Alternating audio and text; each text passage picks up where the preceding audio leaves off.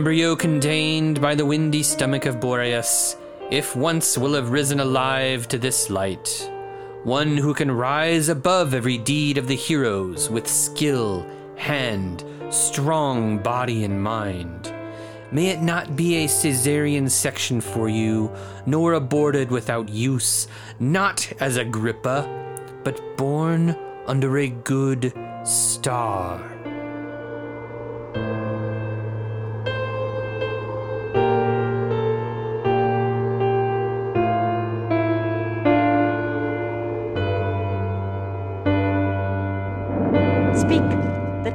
Of me. There will come a time on the planet Earth when science and technology will be long forgotten. When wizards will rule the world. This is the Arnemancy Podcast. The world is weirder than we know. Join your host, Reverend Erik, and his diverse array of amazing guests in an exploration of tarot, magic, the occult, and the history of Western esotericism. The Arnemancy Podcast exists thanks to the support of generous listeners like you. Please consider supporting this podcast for as little as $1 a month at patreon.com slash arnemancy.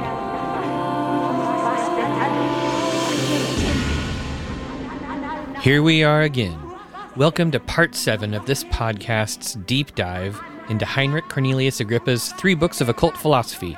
I am your host and guide, Reverend Erik, and if you are joining us for the first time and would like to catch up on early episodes in this series, you can find them on the podcast's website at arnemancy.com slash Agrippa.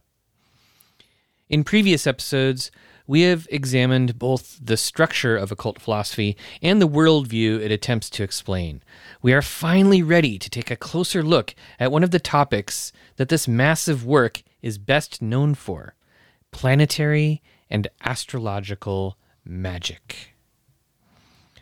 Okay, this episode will cover a lot of material from across Book Two of Occult Philosophy. If you are looking for sections to read before listening to this episode, I would suggest starting with Book 2, Chapter 29, and reading through Chapter 50. However, after this episode, I believe you're going to want to spend some serious time studying all of Book 2, especially going back over the parts about planets and spirits from earlier on. So, where do we start? With planetary magic. Occult philosophy is filled to the brim with important information on this enormous topic. But I think we can find a few places that outline the specifics. In Book 2, Chapter 59, which I realize now is outside the list of chapters that I suggested you read, Agrippa gives us an excellent starting point when he writes there are seven governors of the world. As Hermes said, they are Saturn, Jupiter, Mars, the Sun, Venus, Mercury, and the Moon. And these are called and invoked with various names and epithets. So, this is where we will start. Planetary magic involves working with the traditional planets their energies, paradigms, and spirits. Planetary magic is about creating ritual relationships with these planets that engages all of the senses, using planetary correspondences such as colors, perfumes, stones, symbols. Anyhow, it engages all of the senses to create magical space that is imaginal, creative, and filled with planetary influence. As we will discover, both planetary and astrological magic cover a wide range of practices that occultists of all varieties are likely familiar with. You will find sigils, prayers, petitions, spirits, and hymns.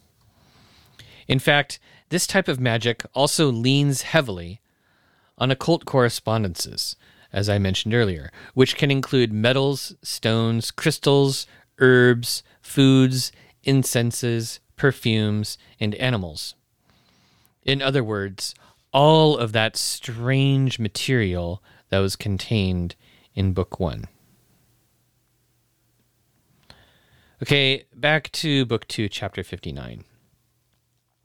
Here, occult philosophy goes into many of the names and epithets associated with the seven governors or planets.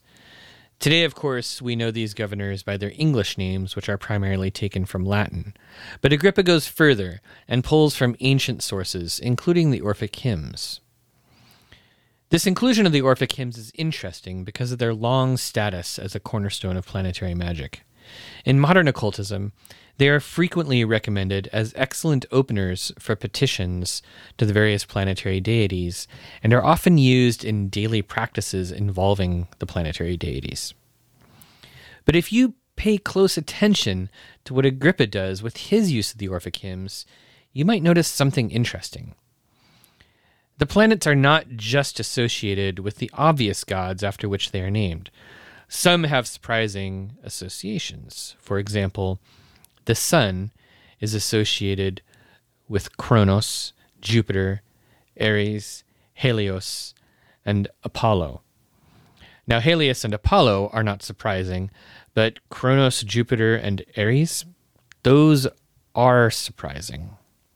The moon has a less surprising array of characters, but still it's pretty diverse and includes Hecate, Selene, Artemis, and Persephone.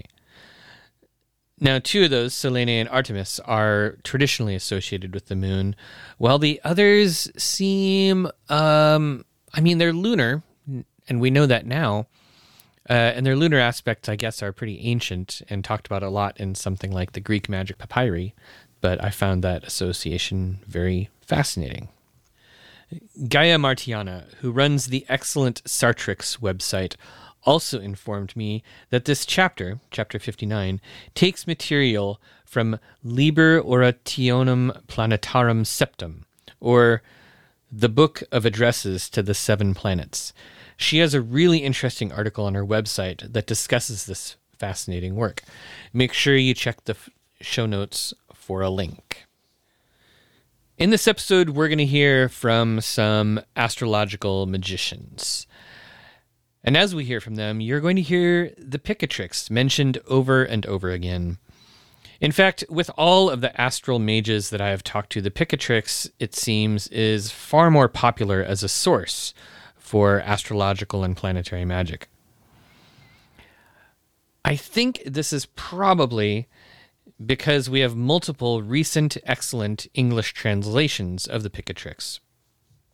So it's also my hope that Eric Purdue's translation of occult philosophy will encourage more modern magicians to look at Agrippa's work as an important source once more. All right here in the book. One of the cornerstones of planetary and astrological magic is working with planetary spirits. In addition to the pagan deities and epithets listed in chapter 59, Book 2 also has lists of archangels, angels, intelligences, and spirits associated with each of the planets. For example, chapter 22 has the archangel, intelligence, and spirit or daimon of each of the seven planets, in addition to the intelligence of intelligences of the moon and the daimon of daimons of the moon. To learn more about these names, check out the previous episode in this series, which covers planetary spirits and intelligences.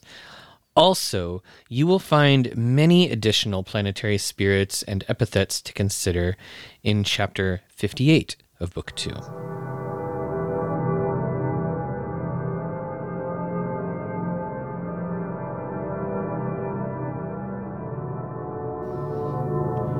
It is also necessary for you to understand another important cornerstone of planetary magic that is still used today, and that is the planetary days and hours. We find these also in occult philosophy.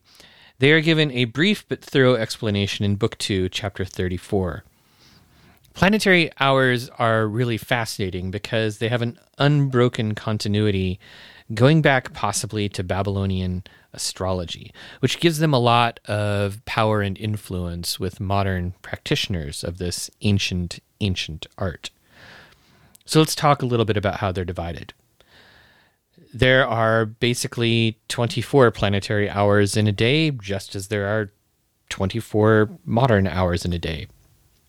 The daytime hours are taken by dividing the time from sunrise to sunset by 12. And the nighttime hours, of course, sunset to sunrise divided by 12. These are each associated with the planets in Chaldean order. So, for instance, on Saturday, the day of Saturn, we start with the first planetary hour of Saturn and then move onward Saturn, Jupiter, Mars, the Sun, Venus, Mercury, the Moon. Gosh, I hope I got that right because I didn't write it down in my notes. Anyhow, you basically just go through them over and over and over again. And oddly enough, uh, the way the Chaldean order works out, the first planetary hour of each day names the planetary day. So, for instance, the first planetary hour of Monday is the moon, the first planetary hour of Tuesday is Mars, the first planetary hour of Wednesday is Mercury, and so forth. These planetary hours are essential to the sort of timing that is uh, one of the additional core elements of planetary and astrological magic. And this emphasis on precise timing and calculation also brings us to one of the most important parts of Agrippa's magical system astrology. You thought I was going to say math, didn't you? All right, it's time to talk about the astrology behind the magic. Now, it's possible to do effective planetary magic relying on just the planetary hours without getting into astrology. But if you really want to take advantage of the system of magic laid out in occult philosophy, you'll need astrology, at least some of it. As Agrippa tells us in Book 2, Chapter 29, in any magical operation, the place, motion, and aspect of the stars and planets in degrees, signs, and qualities are observed. Agrippa goes on to explain that when a planet is in its most proper place and at the right time according to the planetary day and hour, it will be possible for the magician to attract the planet's most appropriate qualities and virtues. The type of astrology that you're going to need in order to do this kind of magic is called electional astrology. Now, there are several different types of astrology. Most people are familiar with natal astrology. That's the examination of the planets, stars, and their relationships at the moment of a person's birth. It's where we get our sun signs from. If you are an Aries, then the sun was in Aries when you were born. But electional astrology is something different, and it's a little bit more predictive. With electional astrology, you plan ahead and you find a chart that looks good. Basically, you try to find a time when the planets and stars and their relationships are at the right position to help ensure the success of an operation, whether that's magical or mundane. Basically, the planets and their relationships and angles need to match the intent of your magical action, talisman, or operation. Jay Swafford is a skilled astrological magician and the artist behind both the Moonlit Hermit Tarot and the Picatrix Decans cards. Here's what he has to say about elections for magical talismans it it depends on the intention of the of the talisman. So that's that's one of the main uh, purposes of astrological election is to set a time to empower a, a talisman uh, using the planetary uh, influences. And so the first thing to do is to know what your intention is. Uh, and then based on your intention, whatever it is, to to gain wealth or to gain uh, a lover or maybe to hurt somebody or destroy a city or whatever, you attribute that to one of the planets. And then you look at an astrological chart and you try to pick a time in which that planet is either on the ascendant or the midheaven on the day and in the hour of that planet, and ideally, the moon should be waxing and not combust the sun, so like right on top of the sun, nor should there be uh, any aspects with uh, Mars or Saturn, and ideally the moon and the planet in question should also not have any square or opposition aspects to any other planet, uh, depending on on the intention. Again, I have heard one thing from uh, studying this, reading like Christopher Warnock and some other folks that a separating aspect is no big deal. Once a, once the planet once the aspects are separating, then the influence is much less, and so it's much less of a worry. And uh, I have heard from folks that Mars and Saturn need not be wholly ignored or avoided. Like a, a trine um, aspect is is a good thing and and does not negate a positive talisman. Well, that's your job, Maureen. You got what it takes for that kind of stuff. Oh, no, you don't. What are you trying to do? Bring radio back again? The first step in finding a good election is to uh, look at the moon. In fact, Agrippa urges us to pay special attention to the moon for every operation because, as the neighbor of the earth, it is the root of the golden chain through which all influences will be directed by the higher planets and stars. It is basically the last stop for divine light before it reaches us. Agrippa also tells us particular situations when the moon is at its most powerful for a particular operation. One of these situations is when the moon is in one of the 28 mansions suitable for your operation. He's talking here about lunar mansions, also known as the mansions of the moon. I will let Jay Swafford explain the lunar mansions. The lunar mansions. So the lunar mansions are uh, divisions of the ecliptic, so the the path of the moon uh, across the sky um, that has you know subsequently become the the zodiac of the the 12 signs.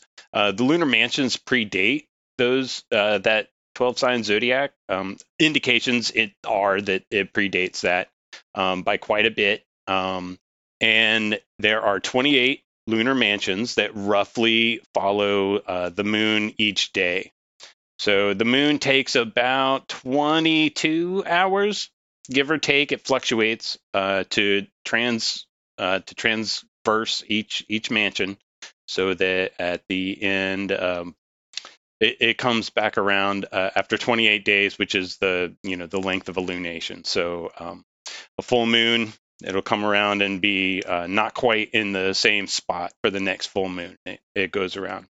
They are indicated by stars, um, the the fixed stars, and uh, each each of them has a name and a, uh, a spirit that uh, associated with that mansion. Um, and there's been um, some speculation about where they began, and I've seen some written um, arguments that uh, suggest it may be ancient Babylon, maybe ancient China, maybe ancient India. And there's equally good arguments about each one of those. Um, but essentially, uh, traditions from those three cultures kind of melded. Um, uh, it also made its way into uh, Arabic cultures, which really uh, took off with the the mansions. And there's a really big uh, tradition in um, Arabic-speaking cultures of the mansions of the moon. Um, and each one was given attributions in terms of like what kind of magic was appropriate to perform during that when the moon was in that mansion. Um, there have been other uh, kind of traditions built up around them about like some being auspicious or inauspicious and things to do or not do for um, best luck and health and stuff in that mansion, even down to things like wear new clothes, don't know wear new clothes, that kind of thing. And it can range anywhere from 18 hours to like 26, 27 hours. Uh, I believe the Picatrix says that um, the moon's speed in the mansion, if you're doing a talisman for that mansion, that the moon's speed uh, adds you know a wrinkle to the quality of that mansion. So if you want something to happen quickly, you know you make your talisman when the moon is in a mansion when it's transiting very quickly through that mansion, so less than 22 hours. When it's on the short end, your thing will happen quickly, or maybe it'll um, dissipate quickly. And then when it's on the long end, things will happen slowly or for a longer term. You can find a complete list of lunar mansions in Book 2, Chapter 33. Each of the mansions has its own name, spirit, and magical images. The names are strange, like Alnath and Alzarfa. Jay explains where all of these unusual names originated. Uh, generally, they were based on the stars, the, ind- the indicator stars for them. So, um, Almacles, that's the fifth mansion of the moon. Uh, it's in uh, late Taurus and early Gemini, and that that is the name of a star that that's in that area. Uh, the Pleiades uh, has a mansion. Uh, that's the third mansion of the moon uh, called Athariah or Azariah, which means many little ones. So it's basically based on those stars as well. In addition to the lunar mansions, occult philosophy focuses on another division of the heavens that may not be familiar to the modern student of astrology the decans. Once again, I shall let Jay explain. So the decans, again, similar similarly as the uh, the mansions of the moon, the decans are divisions of the ecliptic. Uh, but this time, instead of 28 divisions, there are 36, and this is more explicitly based on the 12 signs of the zodiac. Each of the signs of the zodiac is divided into thirds, each each of them 10 degrees. And so the each sign of the zodiac being 30 degrees has three in it, so each decan is 10 degrees, hence the name decan. Um, and the, and each decan has its own attributes in addition to the sign, their own their own planetary influence, um, almost independent of what the planetary ruler of the sign is, and um, their own magic purposes. Um, they also apparently have their own spirit names. This is something I've not been too active in, so uh, I've not really tracked those down. So its own set of you know magic to be done in that in that little section of time. One interesting modern practice involving the decans is the decan walk. Agrippa never mentions the practice, nor does the Picatrix, but it essentially consists of doing regular ritual every time the sun enters a new decan. Last year, I attempted a decan walk and failed.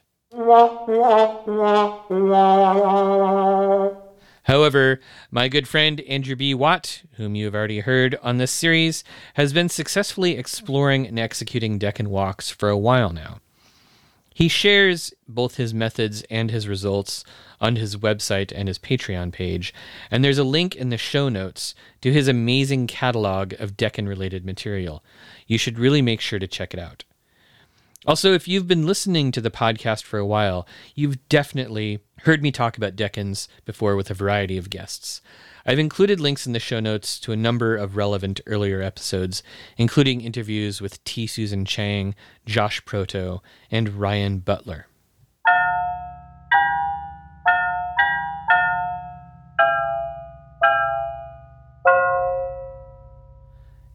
As you read through Book Two, you will come to realize that Agrippa lays out many rules for the creation of astrological talismans based on precise astrological elections.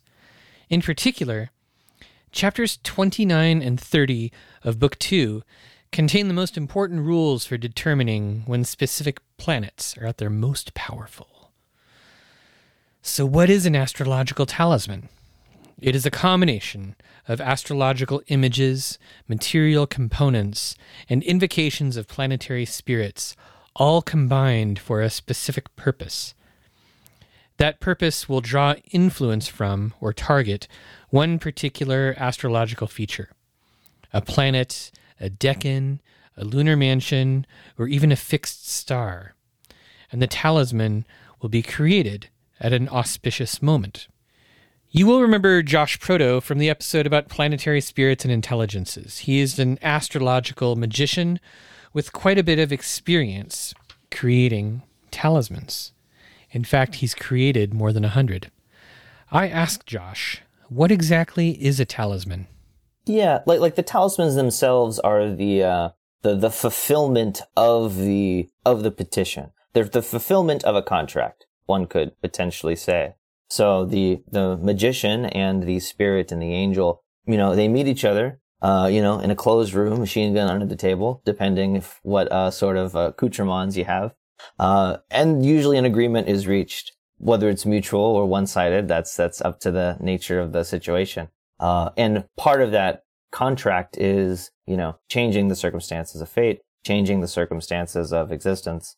Uh, and that can take, take forms ultimately, you know, in our material world. You know, if I make a prayer or a petition for a better job or for my health to get better or something like that, you know, I, I hope it does happen. Uh, and proof of that uh, actuality of that contract can take the form of a talisman. And in some forms of magic, one would even say, depending on the quality of the magic or the quality of the petition, uh, an angel or a member of the celestial hierarchies can take one of their own servants or a part of their essence or or something that they have more intimate control over and place that in the possession of the magician in the form of a talisman in the form of a charged amulet in the form of a familiar spirit you know there's there's many different ways that this i think can happen but specifically in astrological magic and a lot that i practice uh, the talismans can be these receptacles of planetary uh, energy and life force.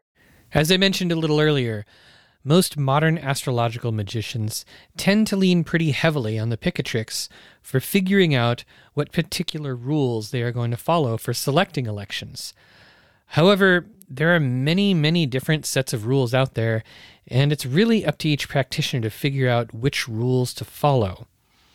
So, how can you pick which sources to use when working with astrological magic?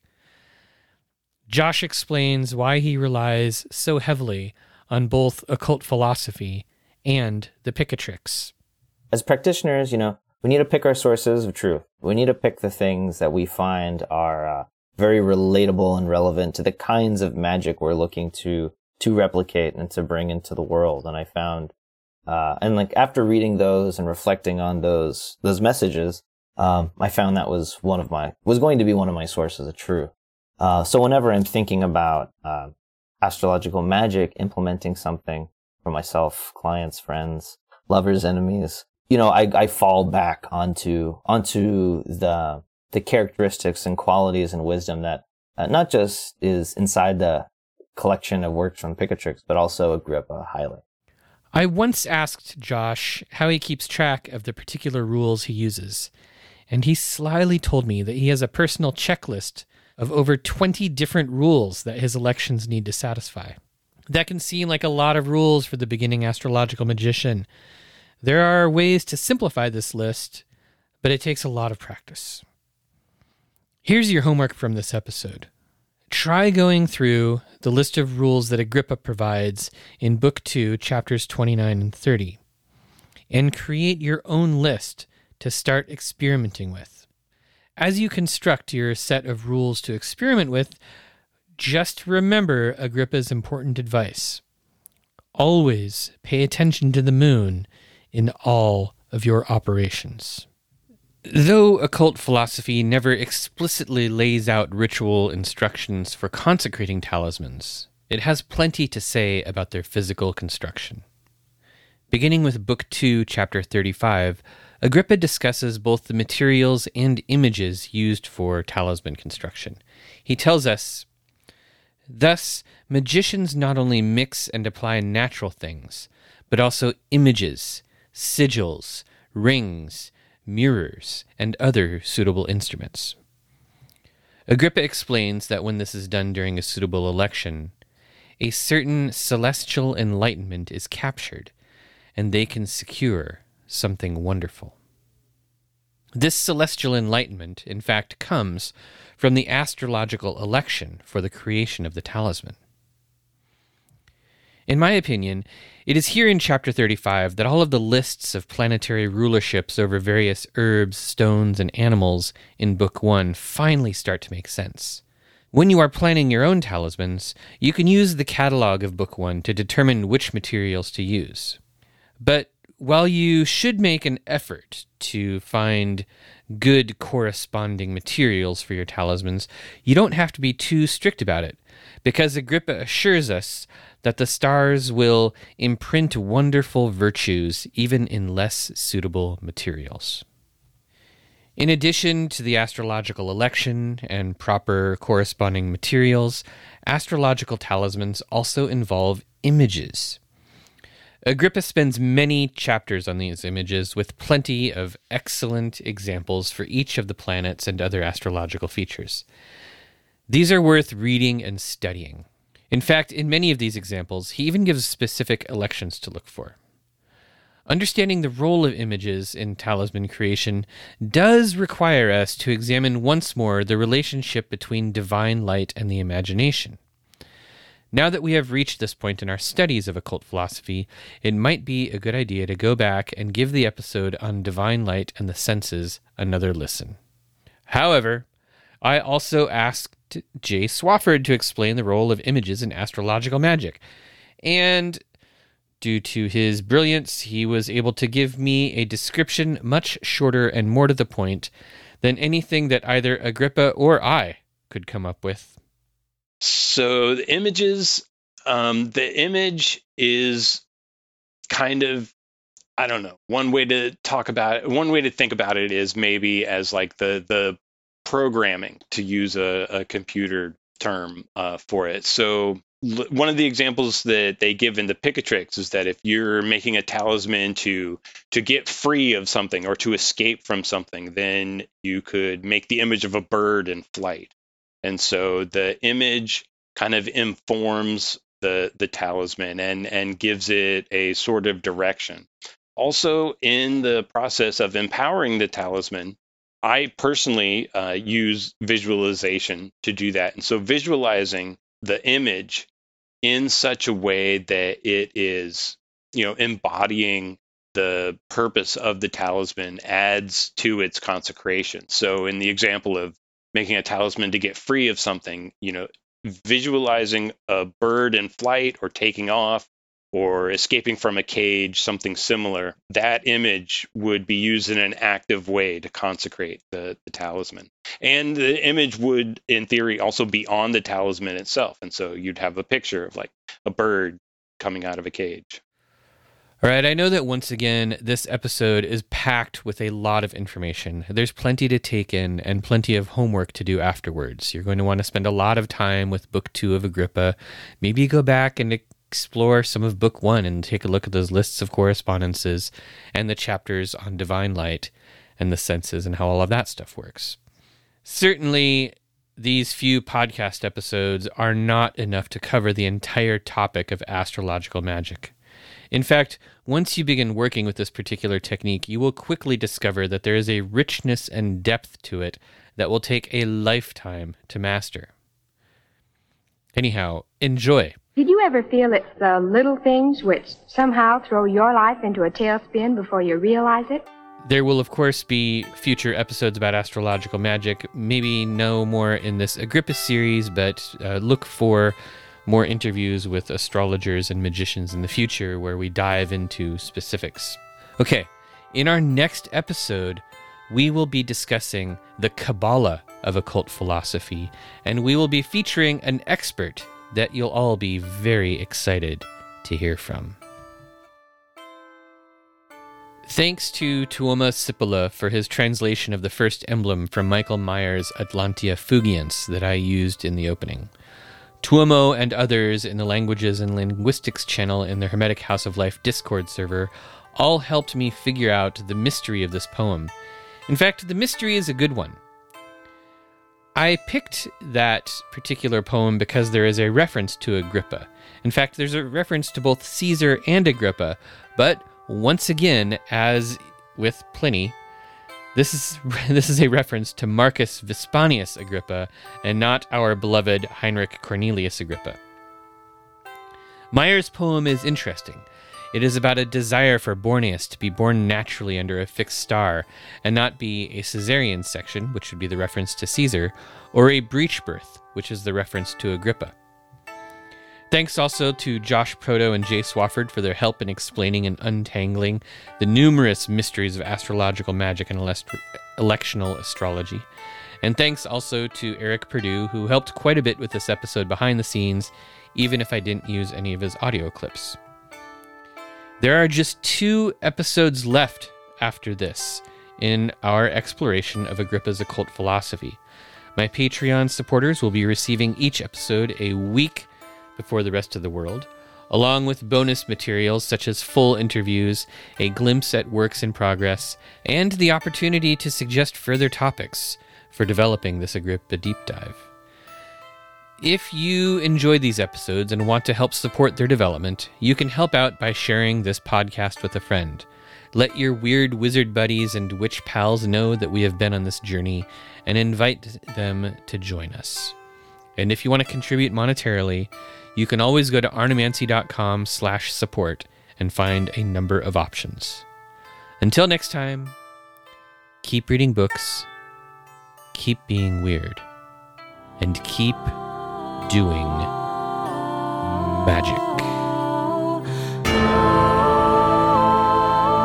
This has been another episode of the Arnemancy Podcast.